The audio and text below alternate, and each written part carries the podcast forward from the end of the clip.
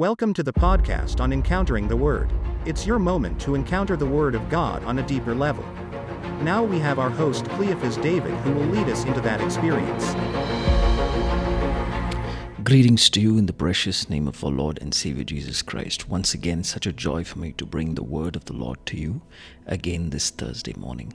And we're so excited that the Lord is speaking to us. And uh, as we've been meditating on the encounter of Apostle Paul on the road to Damascus, there are so many things that we can learn from this encounter that we can apply to our real life.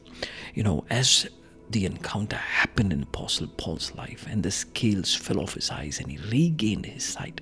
The Bible says that he rose and was baptized, and he took food and he was strengthened.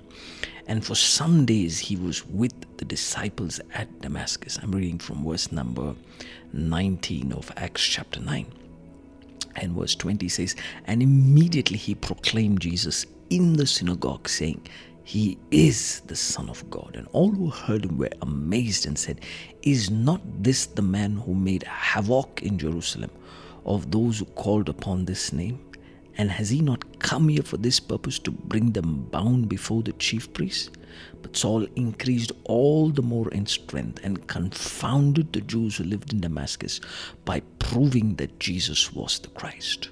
Now, you see, the encounter that Paul had was so powerful that he was now able to regain strength and he was now able to go and tell people who Jesus was. And that is the most important thing that happens after an encounter with the Lord because you can have encounters upon encounters and not proclaim Jesus as Son of God. But Paul directly went into the synagogues and began to proclaim that he is the Son of God.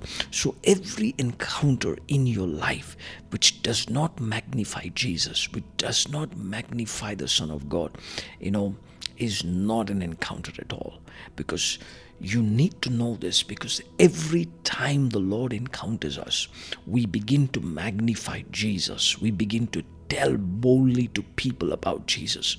We have to begin to go and tell people that He is Lord and He is the Son of God, which is exactly what Apostle Paul did.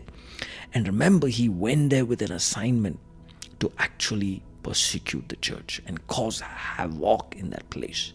But the Lord encountered the right man to turn the tables. And now he was there explaining and teaching and confounding the Jews and explaining to them that why Jesus is the Son of the living God. That is the kind of transformation that God can bring in an individual with just a light and a, and a glory that was so powerful. Hallelujah. A powerful encounter caused Paul's perspectives to change, his understanding to change, his language to change, his attitude changed, his behavior changed. He was a man of love and compassion now, and he was able to now speak in strength. So, I want you to understand something.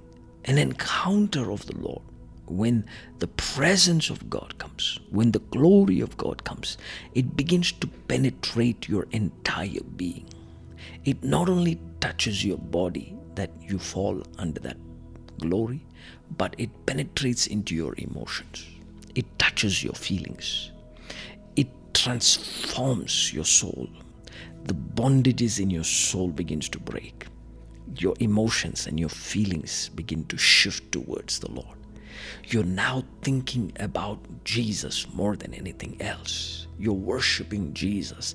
You worship Him in spirit and in truth. Praises flow out of your mouth. So you see, that is what happens when you encounter the Lord Jesus. Your spirit is now crying out and saying, Abba, Father, my Lord, my King. So your spirit becomes one with the Lord. Both the Lord and you are one. And through that oneness and intimacy, you now begin to proclaim to everybody who Jesus is. And when people heard Paul, they were surprised because they thought that he was here to cause havoc. And that is the kind of transformation that an encounter can produce. That it can overnight transform you in such a way that you go from being a persecutor to a preacher of the gospel, from a destroyer to a builder. Hallelujah. Paul began to plant many churches. He began to pioneer with the disciples the work the Lord had given them. And he went and spoke to so many people, especially among the Gentiles. He did a great and awesome work. And my prayer this morning is that that as you have listened to this encounter in the last 3 days that you will begin to go into places in the spirit. You will begin to go to places in the natural and be a witness and a strong witness of the Lord Jesus. That you will be anointed by His power and His glory to see great and mighty things in this season.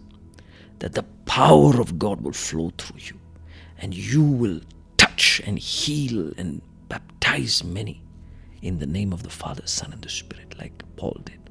And, and you will go in the Spirit and you will be a strong and a mighty vessel of the Lord, proclaiming Jesus. You see, the world today is in a broken condition. The nations are longing for hope, the nations are longing for a Messiah. And we know our Lord Jesus is returning. There are some who will embrace the false messiahs, the false Christs, the false prophets, and even the Antichrist. But you and I need to be discerning because these are the last days. And we need to proclaim Jesus, the Son of the living God, the one who died on the cross for us, the one who shed his blood, the one who came in the flesh and appeared unto all men. It is this Jesus of Nazareth that we proclaim to the ends of the earth. And it is this Jesus who was taken up 2000 years ago from the Mount of Olives is going to return back to the same location. And just by the brightness of his glory, again, he's going to destroy the Antichrist and the false prophet and his armies. And we're going to see a great and mighty, mighty, mighty move of God before he returns. So, are you ready to go with Jesus? Are you ready to be used by the Lord? Rise up, warrior. Rise up. This is your hour. This is your moment. God bless you.